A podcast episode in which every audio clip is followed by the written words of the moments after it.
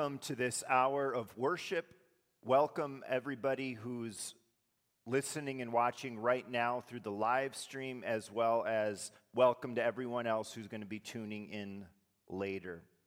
Uh, we're sad that we're not worshiping this season in person, but our prayer as a church is that you would be blessed by this worship service, by the candlelight worship service that we recorded by a Christmas message for this year that we recorded and will be uploading, as well as that you'll be blessed by last year's Christmas service that we'll be uploading uh, with the orchestra and with the choir. We've added to last year's Christmas service last year's Sunday school and children's church singing and their Christmas songs, and pray that God is going to use all of that to encourage us with His love and with His grace this Christmas season.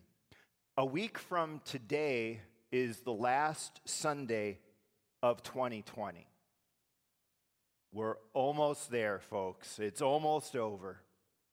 Our theme for that service is going to be 2020 comfort as we read of Simeon meeting the baby Jesus and as we close out the year together as God's people at faith. Today is the fourth Sunday of Advent, and the Anderson family is doing our Advent reading and candle lighting. So let's listen and watch right now. Say hi, we're the Andersons. Hi, we're the Anderson family. Today is day 8 of Love and Daisies. Good job. Our God is compassionate generous, uh, gra- oh my goodness, gracious and loving. Jesus comes to show us how much God loves the whole world, and we pray that we become more and more able to share Christ's love with each other and with the whole world. Today's text is Isaiah 11, 1 through 10. A shoot will come up from the stump of Jesse. From his roots, a branch will bear fruit. The Spirit of the Lord will rest on him the Spirit of wisdom and of understanding, the Spirit of counsel and of might and the spirit of the knowledge of the Lord, and he will delight in the fear of the Lord. He will not judge by what he sees with his eyes, or decide by what he hears with his ears. But with righteousness he will judge the needy. With justice he will give decisions for the poor of the earth. He will strike the earth with the rod of his mouth. With the breath of his lips he will slay the wicked. Righteousness will be his belt, and faithfulness the sash around his waist. The wolf will live with the lamb, and the leopard will lie down with the goat the calf and the lion and the yearling together, and the little child will lead them. The cow will feed with the bear, the young will lie down together. The lion will eat straw like the ox, the infant will play near the cobra's den. The young child will put his hands into the viper's nest. They will neither harm nor destroy on all my holy mountain. For the earth will be filled with the knowledge of the Lord, as the waters cover the sea. In that day, the root of Jesse will stand as a banner for the peoples. The place, the nations will rally to him, and his resting place will be glorious.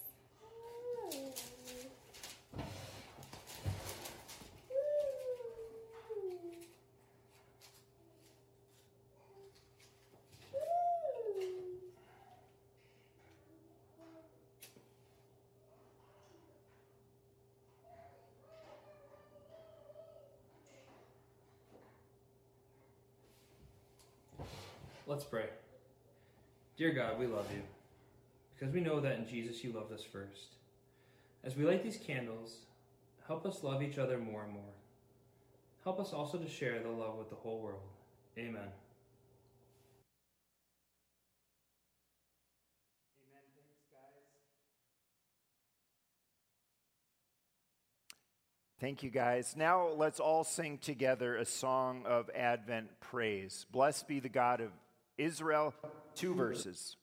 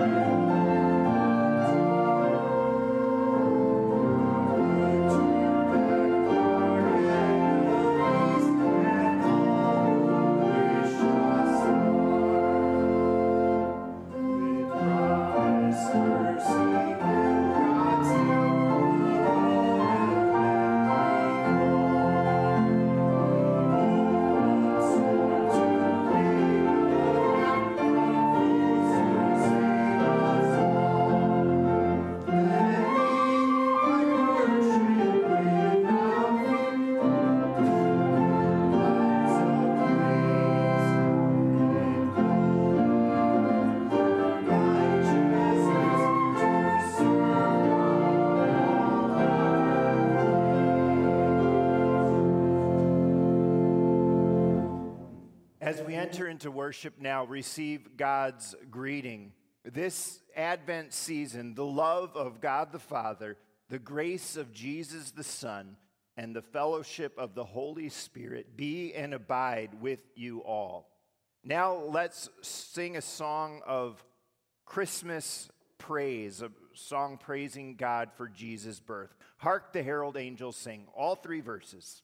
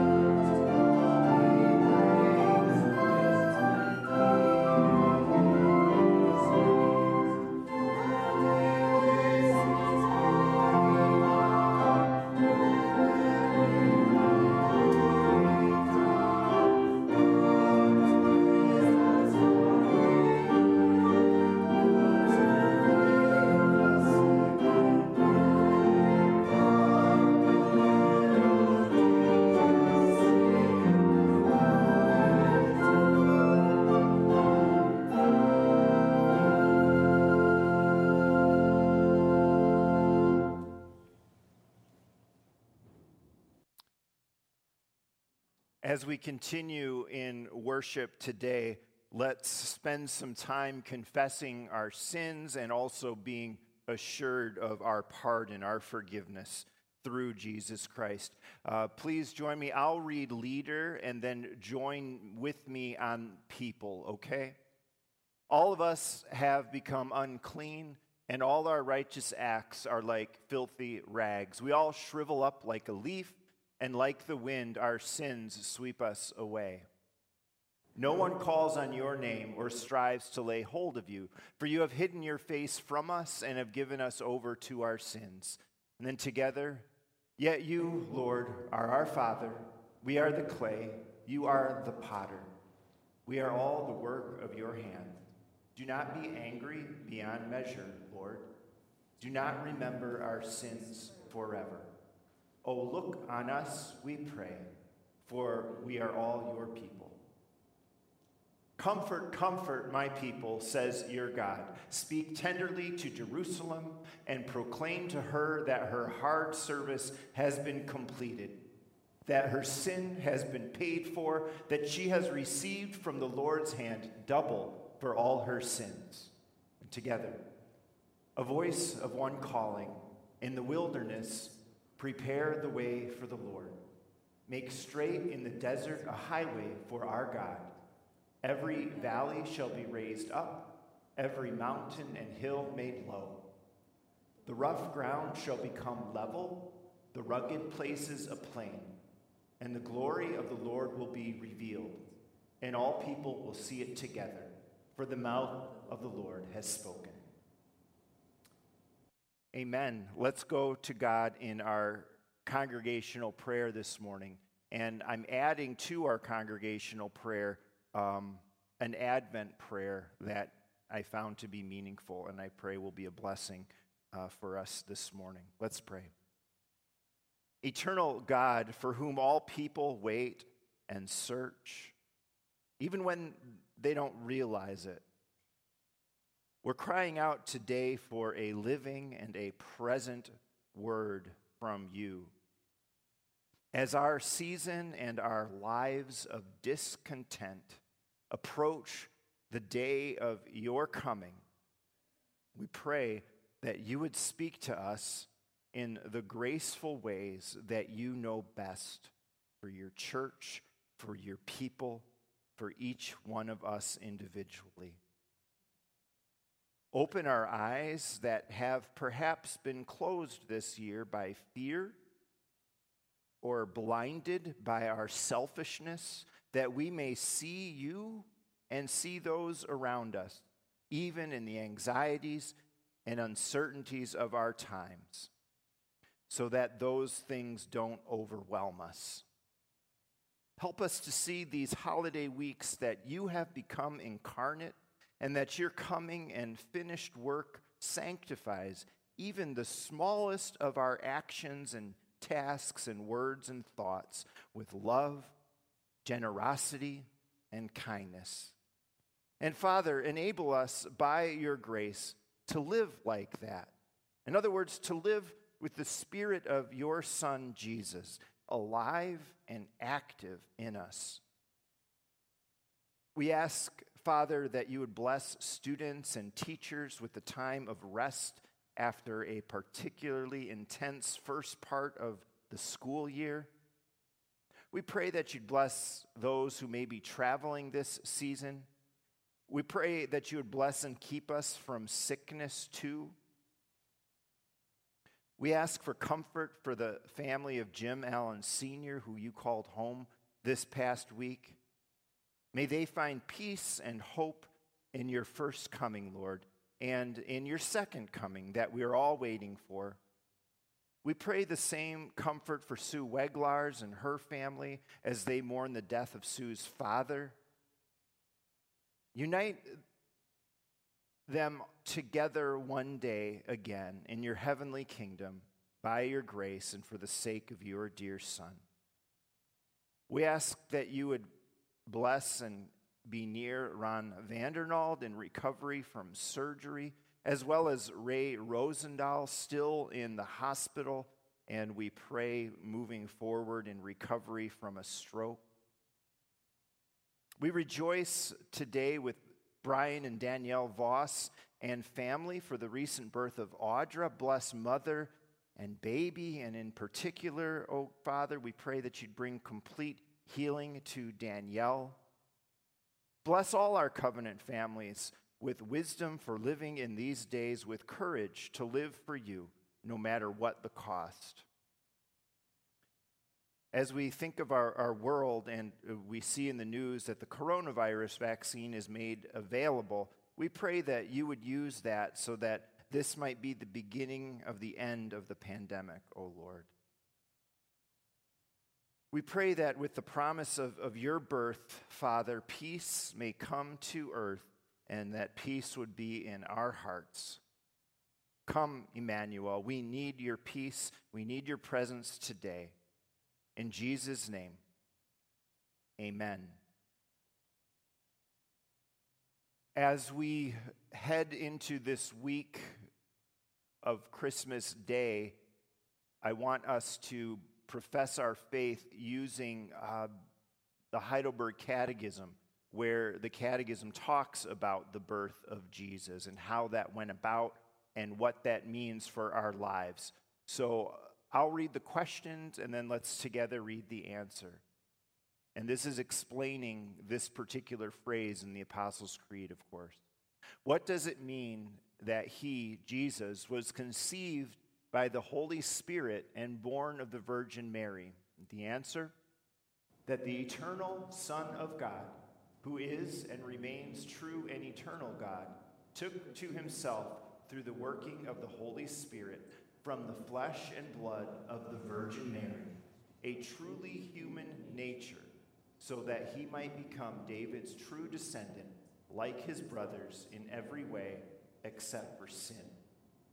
And then this question How does the holy conception and birth of Christ benefit you?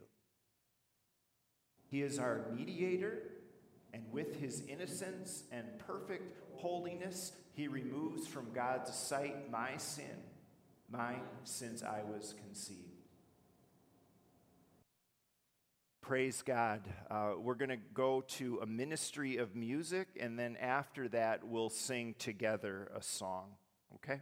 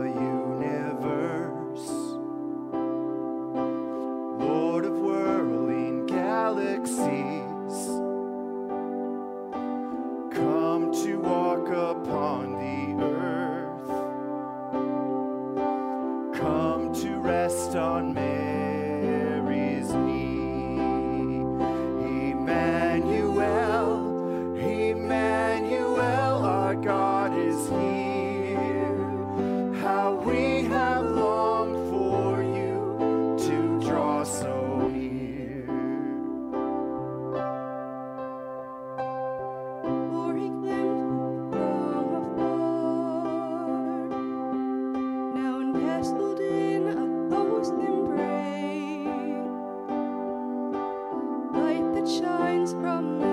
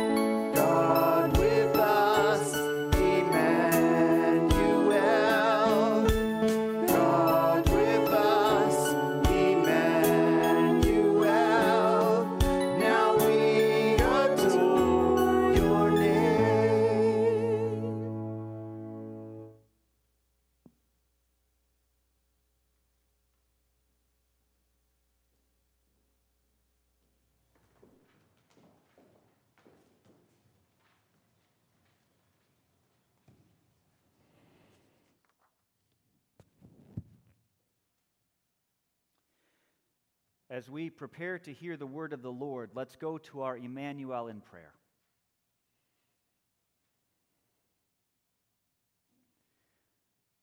Father, we are grateful that in Jesus Christ you came to us. And so we praise you as the one who saves us, as the God who is with us, as the only true Lord. And Father, we're grateful that you continue to speak to us through your word and that through your Spirit you apply that word to our hearts. Father, today help us, help us once again to receive your word. Plant it deeply within us and help it to grow up to lead us into hope and joy and peace and love in you. Amen.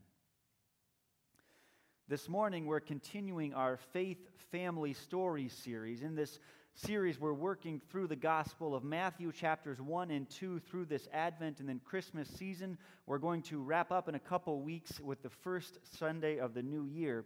And this, this beginning of the Gospel of Matthew is, is the genealogy of Jesus, as we've looked at the last couple weeks and, and wrapping up this morning. Matthew begins with 17 verses that move us from Abraham to David, to the exile, to Jesus.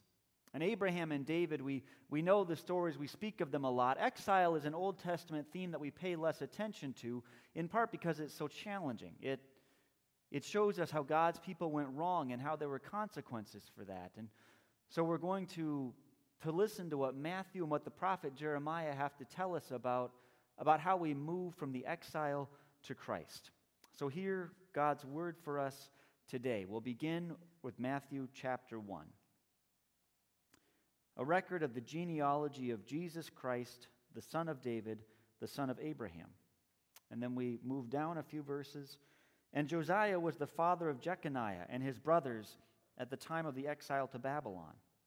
After the exile to Babylon, Jeconiah was the father of Shealtiel, Shealtiel the father of Zerubbabel, Zerubbabel the father of Abiud, Abiud the father of Eliakim, Eliakim the father of Azor, Azor the father of Zadok, Zadok the father of Akim, Akim the father of Eli- Eliud, Eliud the father of Eleazar, Eleazar the father of Matthan, Matthan the father of Jacob, and Jacob the father of Joseph, the husband of Mary, of whom was born Jesus, who is called Christ.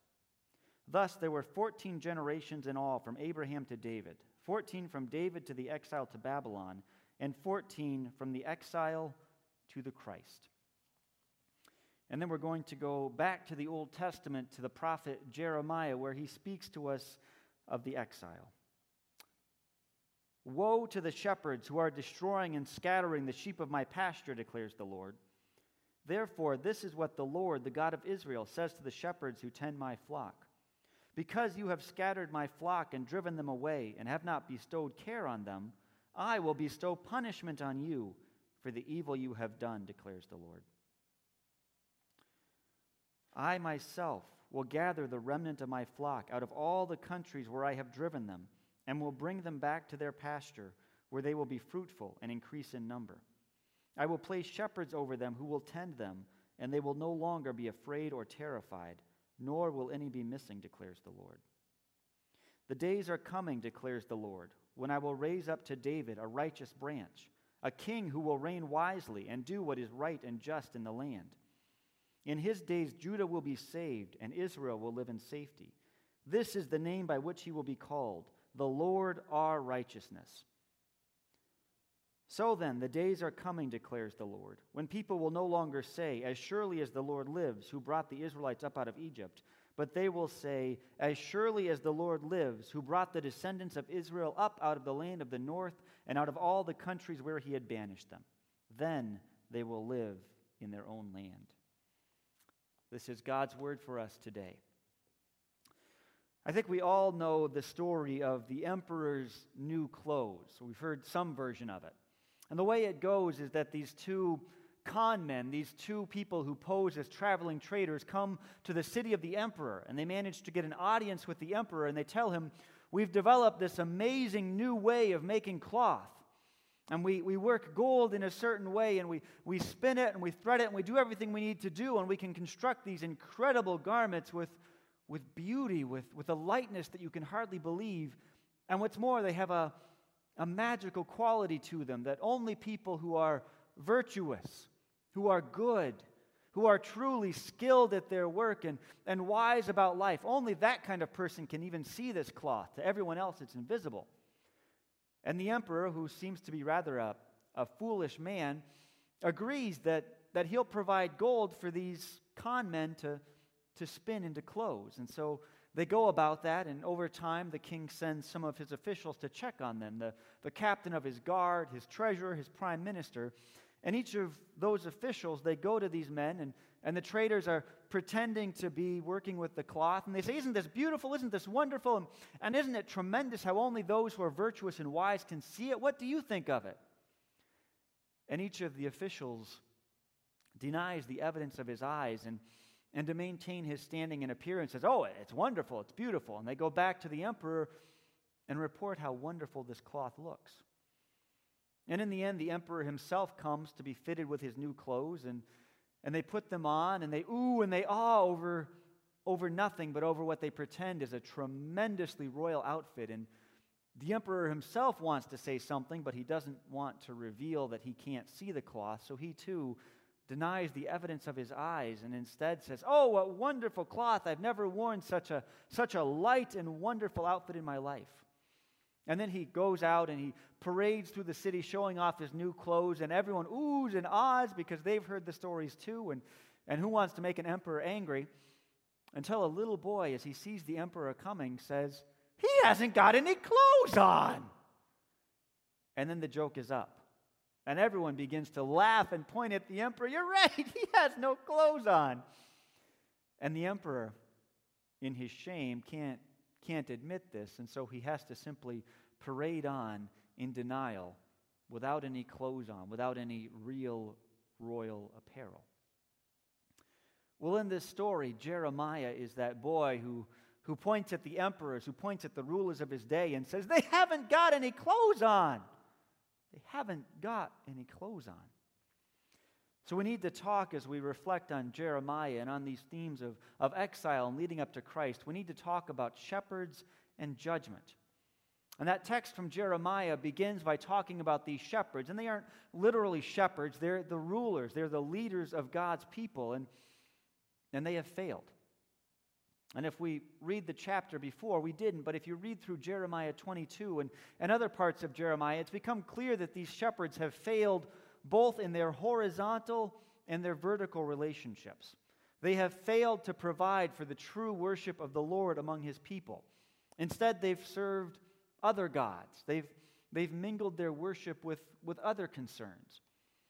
And what's more, they've demonstrated a complete lack of care for the poor and the needy and the vulnerable. It is clear that they do not care about those who might be at risk. All they care about is themselves. And so they've built for themselves these wonderful houses. And Jeremiah 22 describes them as houses with large rooms and big windows with panels of cedar and, and painted red. And as Jeremiah goes on, we're supposed to get this picture of, of the leaders enriching themselves and living in great luxury while, while condemning the poor and the needy to, to bad religion and lifestyles of need. And now in Jeremiah 23, the Lord comes and he speaks to these shepherds and, and he pronounces a guilty verdict on them, and then he passes sentence. Verse 1 of Jeremiah 23 is technically called a woe oracle, and in more contemporary language, that's a guilty verdict.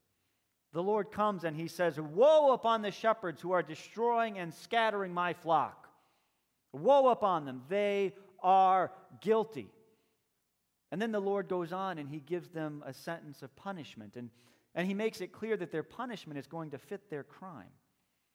In verse 2, the, the Lord says, Because you leaders have not bestowed care upon my flock, I am going to bestow punishment on you. Because you have not visited my flock with care, says the Lord, I am going to visit you with punishment. The Lord says, Because you have failed in taking care of my people, well, I'm going to take care that you suffer your due punishment for it. And that's, that's what the Lord does in the history of his people. These shepherds and the people who are following them, they, they think they've been following the Lord's ways. And yeah, they've mixed some other things in, but, but they're pretty convinced that they're doing it right. They're convinced that their lifestyle is justifiable. They're convinced that, that the, way they've, the way they've established their needs is more important than those of the people, that that's, that that's all good.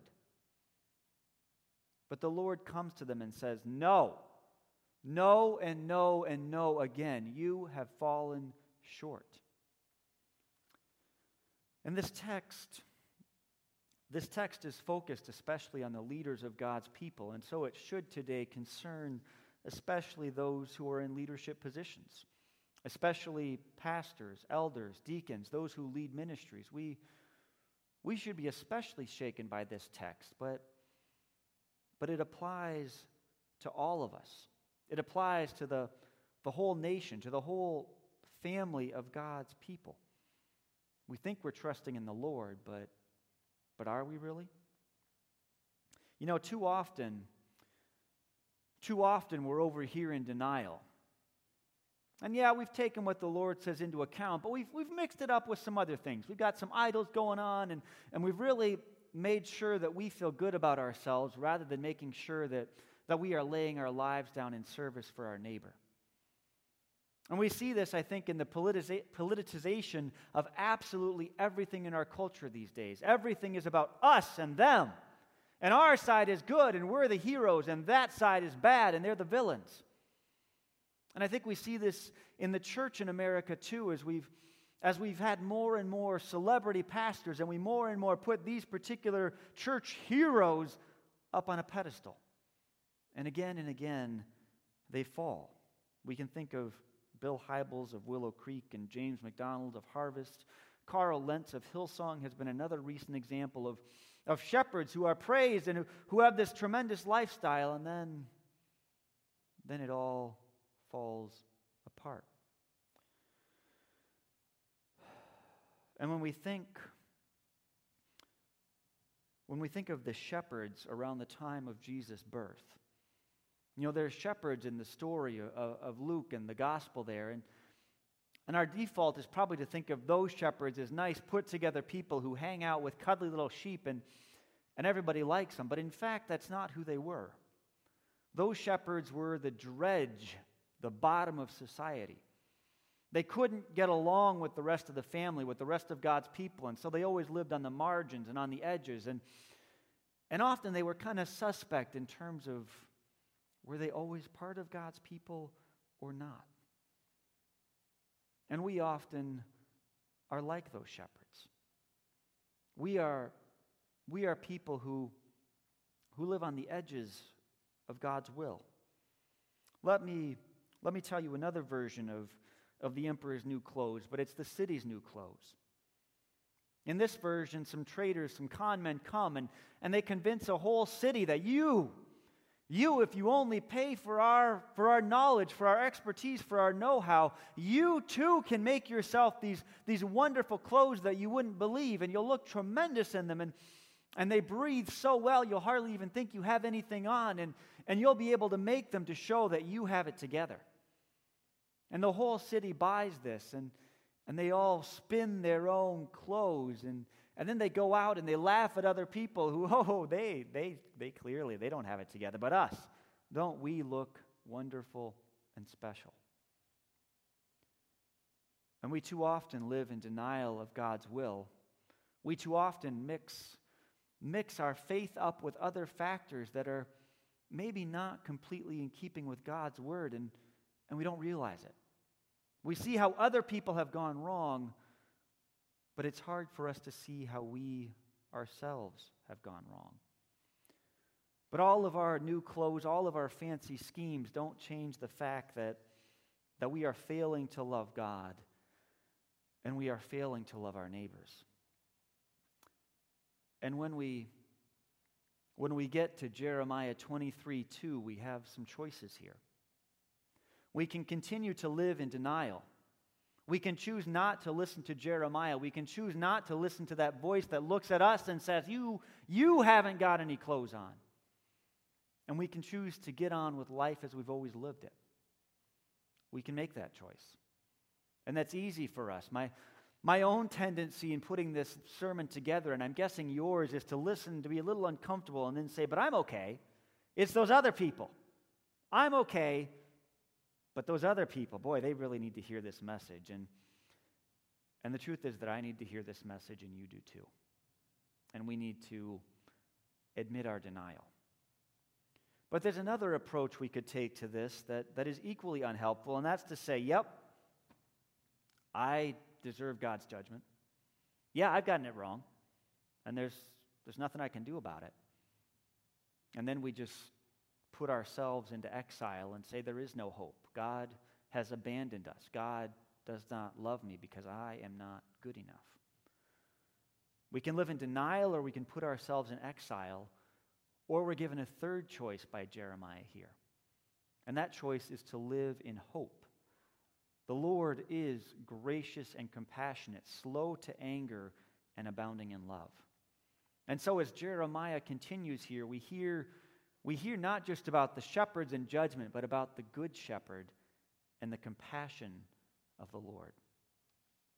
Now, I want to ask you to put yourself in a situation, and for some of you, this will be very easy. For others, it'll be a little more challenging in terms of your life experience. But imagine that you're a teenager and you have really, really messed up. You've been cheating on tests for a long, long time. You've figured out how to get hold of the teacher's answer keys, and you have lived large with wonderful grades. and now you've been found out. And the school has gone back and, and found out every single time that you cheated and, and you flunked. And you're going to have to add another semester or another year to your schooling. And, and now you got to tell your dad. Or imagine that you've been sleeping around and, and now there's an unexpected baby on the way and, and you're embarrassed and you're ashamed and you don't know what to do and, and now you got to tell your dad. Or imagine that you took the family's classic car, that, that treasured Cutlass or GTO out, and you had a lot of fun with it, and now it's wrapped around a telephone pole, and you might be able to pull a couple pieces off for paperweights, but otherwise that car is finished. And now you got to call your dad. And there's a couple responses that you can have at that point. You can have a response that, that what I did was fine, there's no need to worry about it, I'm not even going to just, whatever, I'm moving on. Or you can have the response that many of us who are in the church, who are religious, have. And, and I gotta, I gotta call my dad. I gotta, I gotta tell him the truth, and I gotta do this. But, but he's gonna kill me. Like this is a disaster. I've shamed the family. I've shamed. There's nothing I can do, and I, but I, I gotta call my dad. What am I gonna do? But there's another approach too. And this is this is more of a gospel approach that we say, "Oh no, I, I messed up. Wow, did I ever mess up? And this is, this is not fixable. I, I can't make this right. I, I'm stuck, but, but man, I want to call my dad. I got to call my dad. I just, I just want to call my dad. I just want to go home, and I, I just, I just want my dad. And the Bible tells us that our Heavenly Father is the kind of dad who, when we have to make that phone call, when we have to sit down on the couch and, and confess that we messed up, and wow, did we mess up, and we can't fix it, that, that there will be consequences, yes. But the last word is not consequences, the last word is the gospel. The Lord here in Jeremiah 23 pretty clearly says that when we turn away from Him, there there is a guilty verdict, and there are times when there is punishment. But that's not where Jeremiah stops. If we read a lot of other ancient literature and we, we read Jeremiah 23, 1 and 2, we get this kind of badum, badum, badum of judgment. And we could expect that to carry on, badum, badum, badum. Here's all the ways that you're going to suffer. But, but there is a surprising shift in, cha- in uh, chapter 23, verse 3. Instead of the rhythm of judgment, the song changes, and now it's a song of grace and hope and compassion. And the Lord says, I will gather the remnant of my flock out of all the countries where I have driven them, and I will bring them back to their pasture, where they will be fruitful and increase in number. I will place shepherds over them who will tend them, and they will no longer be afraid or terrified, and none will be missing, says the Lord. The Lord Himself promises to provide for His people. And in the rest of this section of Jeremiah, what we see is basically a promise of Christmas. The Lord declares that He will raise up a branch from the tree of David. And that branch, and that word there is used of, of the rightful heir to the throne, the one who will be the king. And that king will be just, and that king will be righteous, and that king will save God's people. He will be the Lord of righteousness, and that branch from the tree of Jesse and David will be God's good shepherd for his people. And this will so much be the case that, that the people won't talk about the Exodus anymore as, as the paradigm, as the great moment when the Lord delivered his people. But instead, the people, God's people, the family of God, will look at that good shepherd and say, Remember when? Remember when God showed his faithfulness and his compassion in that undeniable and totally clear and absolutely life changing way. Do you remember that? And the Exodus will seem like small potatoes in comparison to this good shepherd's deliverance. And Jeremiah 23, right there, is pointing to Christmas and pointing to Christ. Christ is the good shepherd, and his coming is the great moment, the pivot, the paradigm, the reality that the Lord is compassionate and he delivers his people. And so we've come, as we pay attention to Jeremiah, as we walk through the beginning of Matthew, we've come all the way from the exile to Christ. The whole world, and even God's people, were in spiritual exile. We were trying to tell our own stories and make our own clothes, and we were failing.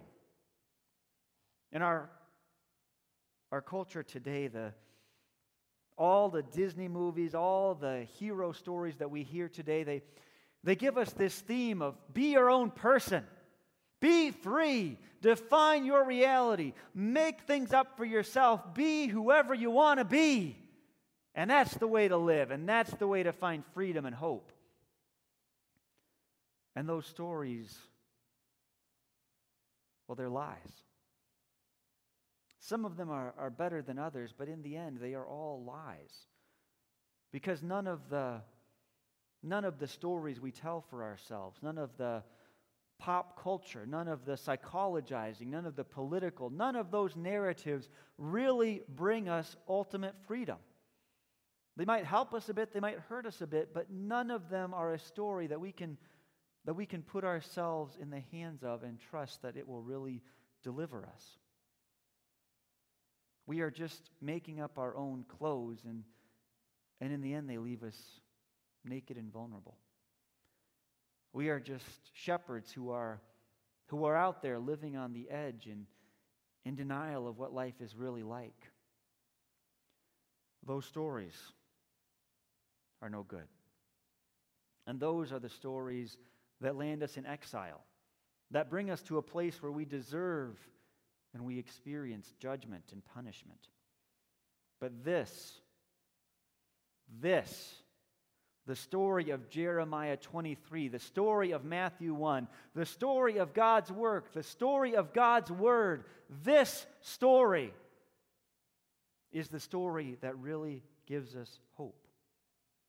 Don't be true to yourself, be true to Christ. Put yourself in the hands of Christ and let Him set you free. That's the message that Matthew 1 and, and the whole Gospel of Matthew and the whole Bible wants us to hear. We've come from all of that, but now come to the Christ child. The Lord knows our failures, and yet, and yet He gives us this good news that He has delivered us from the exile to Christ. We need a new, deeper story in our lives. And that story needs to be the Christian story and the Christmas story. Andrew Peterson is a Christian author. He's a Christian songmaker. He's, he's produced a number of albums, lots of books over the years. And, and he recently wrote a reflection called Adorning the Dark that's, that's a book length reflection on what it means to be a creative person and a Christian. And in that book, Andrew shares how when he was first setting out, he wanted to glorify the Lord, but as he looks back, what he really wanted to do was to make his mark. And so he would put together these albums and he would do these shows and he would do all these things. And, and sometimes he really thought he was great and things were going well and he felt really good about himself. And he was, he was a creative. But then he would have these other moments where where the show wouldn't click, where the crowd wouldn't cheer, where, where the album, he would listen to it and hear all the ways he got the notes wrong and all the opportunities he missed. And, and he would realize that he, he couldn't cut it and he would never be able to, and he was never going to be any good, and he should just go work at Walmart or something. But then as the years go by and he puts out some more albums and and really reflects more deeply on what it means to use the gifts that God has given him, he, he has this to say in that reflection. We need not look anywhere but to the eyes of our Savior for our true identity. An identity which is complex and unfathomable and deep as the sea, and yet can be boiled down to one little word Beloved. Beloved. That's it. And that's why it's so silly and perilous to use your gifting to clothe yourself with meaning. Those clothes will never quite fit. And whether you depend on, on your creative output or, or on your obedience to some set of laws, or on your affiliation with a political party, or on your identification with some celebrity or some movement. And all of those things, if we use them to try to construct meaning and hope in our lives, those clothes aren't real. And they don't, they don't get us anywhere. They leave us naked and alone and out in the cold and dark. But the Bible tells us that the Lord Jesus comes to us and he, he gives us new clothes. And he gives us clothes that are wiped clean by the radiance of his work and, and clothes that reflect the glory of the Lord because we are his people and Christ himself has come to us. Jeremiah Jeremiah wants to shake us out of our denial and show us that, that exile and judgment are a reality, but he does that, and the Bible does that to get us to this point where we can rejoice in Christ. In Matthew 1, this genealogy, this story of Jesus' origins, it, it takes us ultimately from the exile to being in the presence of Christ. And that is the gospel for us that, that our God is with us that our God has come to us, that, that our God has given us, given us clothes of shining righteousness out of his grace and goodness. Jesus, the good shepherd, the righteous branch, the, the king of righteousness has come. And through him and only through him, we are righteous and we are made right. The Lord shakes us out of our denial. The Lord brings us home from exile, and the Lord is our good shepherd. And that is the hope and the love that we rejoice in this Advent and this Christmas. Let's pray. Father, we confess that that so often, as hard as it is for each of us to admit about ourselves, so often we are poor shepherds and we are scattered sheep. Lord, we have embraced so many lies. We have embraced so many different stories, and, and we confess today that all of that has led us away from you. Lord, we confess that we have not lived up to the covenant that you made with your people. And Father, we confess that we have not cared for those around us, and especially for, for those in need and those who are vulnerable. Lord, we are so selfish and we are so sorry. But Father, we thank you that you, even when you come to us with deserved correction, that you also come to us in the grace of Christ. Lord, we pray that you help us to, to see our need, but also to call on you, to call upon you as our Abba, as our daddy, as our father, as our Savior, as our comforter, and say, I just want to come home. I just want to come home and be with you. Lord, we pray that you work in us so that we are more and more at home in you, so that we are more and more living in your ways and enjoying, enjoying your presence in deeper and deeper ways. We pray all this in Jesus' name. Amen. We're going to continue. We're going to respond to God's word by singing a couple verses of Once in Royal David City. Let's together continue praising the Lord.